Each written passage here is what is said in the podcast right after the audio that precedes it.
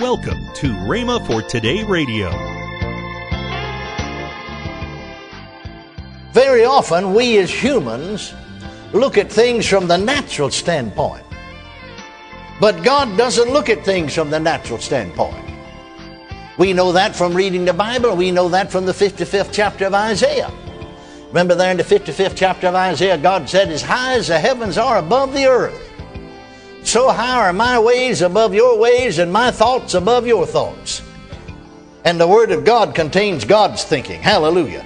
God looks at things from a spiritual standpoint, and in the sight of God, spiritual sins are worse than physical sins. Welcome to Rhema for Today. Kenneth E. Hagin continues his teaching on In Him. Find out more next on Rhema for Today Radio. Later in today's program, Ken and Lynette will tell you about this month's special radio offer. Right now, here's Kenneth E. Hagin with today's message. In the course of his message, this minister was pastor of a church, evidently, I gathered from what he said, because he said, Our church maintain, has maintained for several years a mission down on Skid Row. And we include in our church budget every year several thousands of dollars to help the mission stay open and keep it going.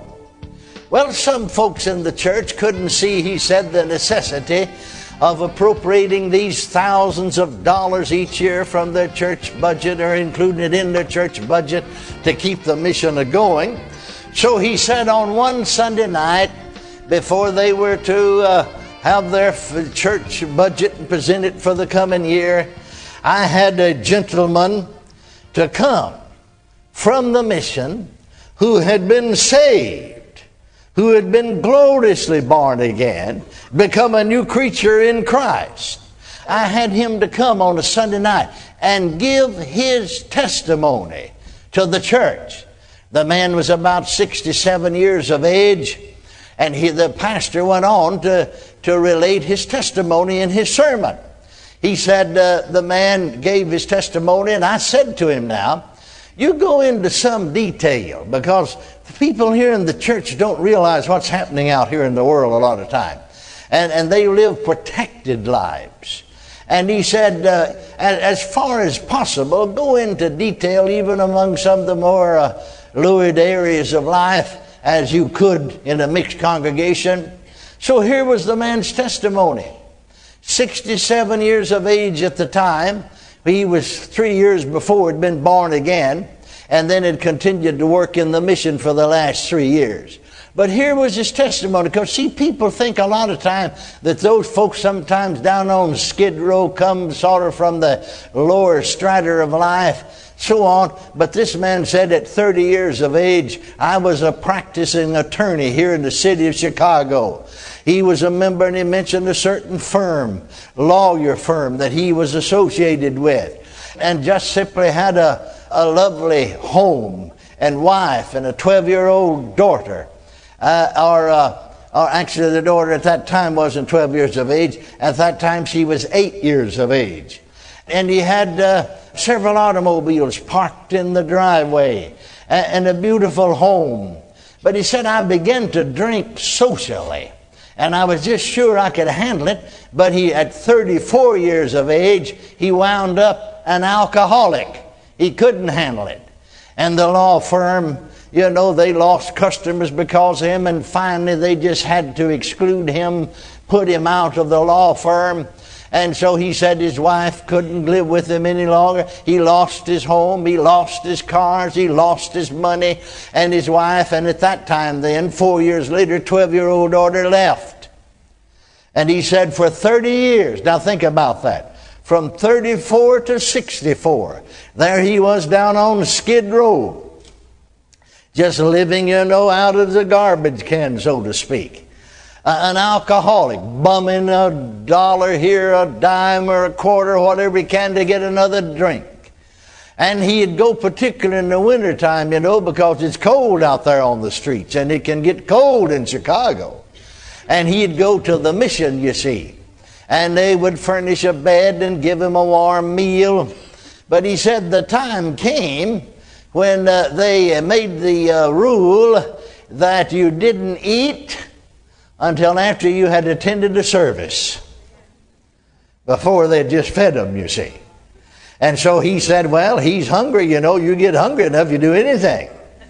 So he slipped into the service, the chapel service, sat down on the back seat, thinking about, you know, the nice warm soup that he's going to get here directly. But through the preaching of the word, God got a hold of him. And when they gave an altar call, he said, I went to the altar and I was born again. And I became a new creature in Christ Jesus. Praise God. And then he had worked there, just continued to stay on and work for those three years and had one more alcoholic than anybody else. Amen. Because he understood them and he had been where they were, you see. And then he went on, uh, the pastor said, and that he went into some detail as far as he could with the mixed congregation to some of the things that they had practiced in sin and so on and so forth. And so he said uh, that the man on the front seat of the church, there sat a beautiful little 13 year old girl, blue eyed, blonde haired girl. Her mother and daddy were members of the church. She had been brought up in the church, but she had never made a commitment to Christ. And so he said, This man suddenly stopped in telling some of these things and said, Now, I'm not proud of any of these things, but the pastor asked me to relate some of them to you. Uh, things that he had done and things that had transpired and happened in sin. And I'm not proud of it at all, but I am glad that God delivered me and saved me. And then he said, he pointed to this little girl sitting there. And he said, I'd give anything in the world if I was as clean and as innocent and as pure as that little girl. The pastor said, I spoke up and said, You're cleaner, you're purer than she is if she hasn't been born again. That was the point he was making in his sermon, you see. Amen. If she hasn't been born again, you're cleaner, you're purer than she is. Because you see, did you ever stop to think about it? That pastor spoke a truth. I mean, we sing it, but don't think we believe it. What can make me whole again? Nothing but the blood of Jesus. Hallelujah. Amen. There is a fountain filled with blood, drawn from Emmanuel's veins, and sinners plunge beneath that flood, lose all all their guilt is stained. Hallelujah. Hallelujah. Praise God. Can you say amen?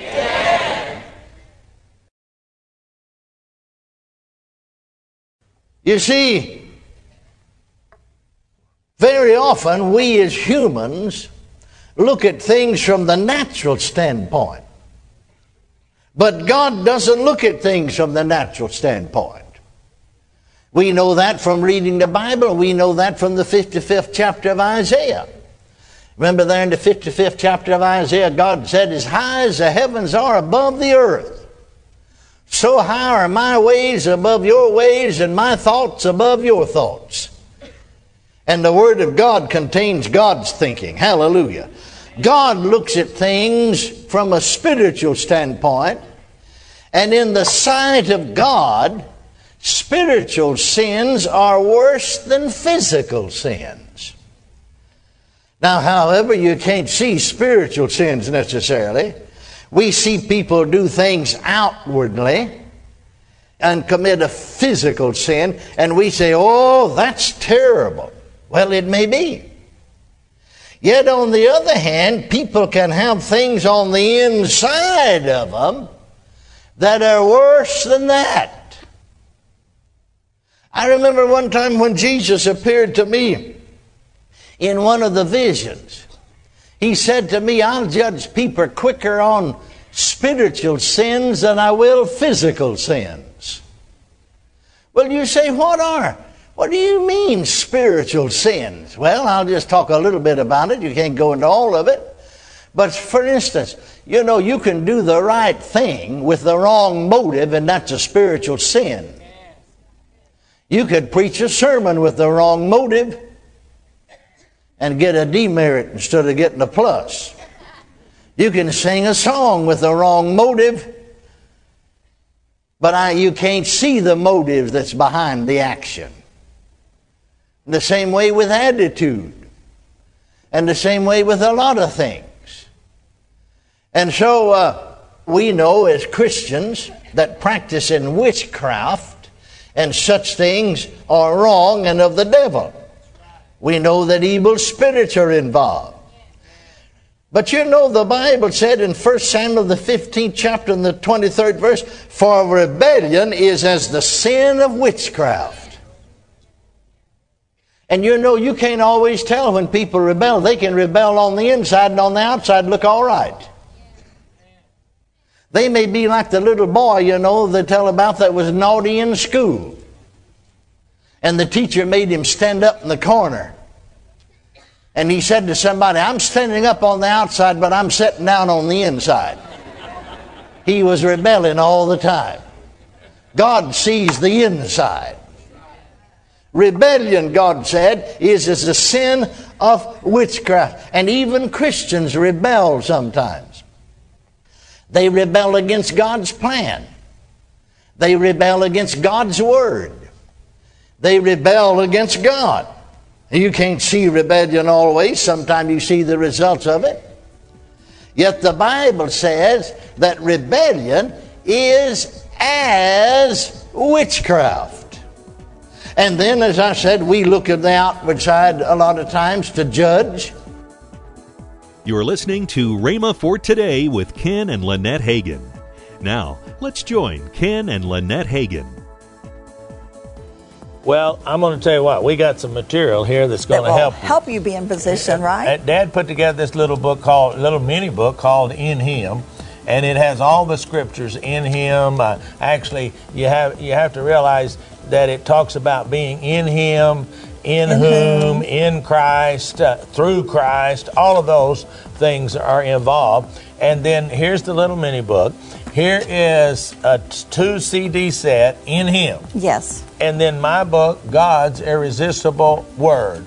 This will all help you to realize your position, get you in position to That's receive right. what God belongs and you know, honey, says belongs to you. These are all they're scriptures as Yeah. well as confessions, and this is something that you can read on a daily basis or Right. part of it on a daily basis to Yes. remind yourself of who you are in Him. Well, I tell people all the time, you need to get up every day and say who you are in Christ That's and right. what you have because of Christ. So, hey, this normally is $24.90 for this Mm-hmm. whole package, but I want you to have it because I know what it'll do for you if yes. you'll get a hold of this, and I want, I'm going to give it to you for $16.95. That's almost eight dollars savings. Savings, that's right. So hey, go right now and go there and, and order it and get it there. If you go to that computer and you put it in, the order comes in. It usually goes out sometimes the same day, at least right. by the next afternoon. It's gone. Mm-hmm. It's on its way to you. So go and and and, and check it out. Okay. That's right. Call toll free 1 888 Faith 99. Again, call toll free 1 888 Faith 99. You can also order online at rhema.org. That's R H E M A dot O R G. rhema.org. Or if you prefer to write to Kenneth Hagin Ministries, our address is P.O. Box 50126, Tulsa, Oklahoma 74150. We always love to hear from our listeners, so write in or email us today and become a part of Rhema for Today. Tomorrow, Kenneth E. Hagin will continue his message in Him here on Rhema for Today Radio with Ken and Lynette Hagin.